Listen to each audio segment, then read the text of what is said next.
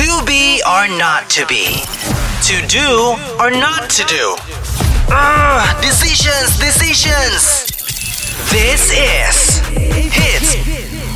This or that. How's it going? It's Archon Hits, Malaysia's number one hit station. Now, for today's This or That, I've been thinking about conspiracy theories about basically, and you'll find a lot of conspiracy theories saying how, you know, aliens are real. And then there's also this other version, where not version lab, but another conspiracy theory where they say like 70% of the world's ocean is undiscovered, so then mermaids must be real, you know what I mean? So now, when it comes to the chance of meeting one in real life, which one would you prefer? Meeting an alien or meeting a mermaid? So for today's guest, I have my brother. Hi. Hi. Okay, do you believe in mermaids or alien?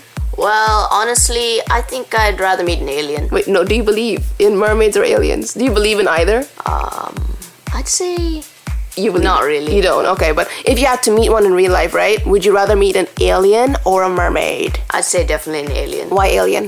Well, because aliens are kind of from outer space and most of the kind of from outer space. Maybe I'm from outer space. well, my point is they're from outer space Okay. and most of the world out there isn't discovered. So, The ocean isn't discovered either. Oh, yeah, but we can. Okay. But what we can't right now is space. So, I'd All rather right, do all that. right. I see your point. I see your point.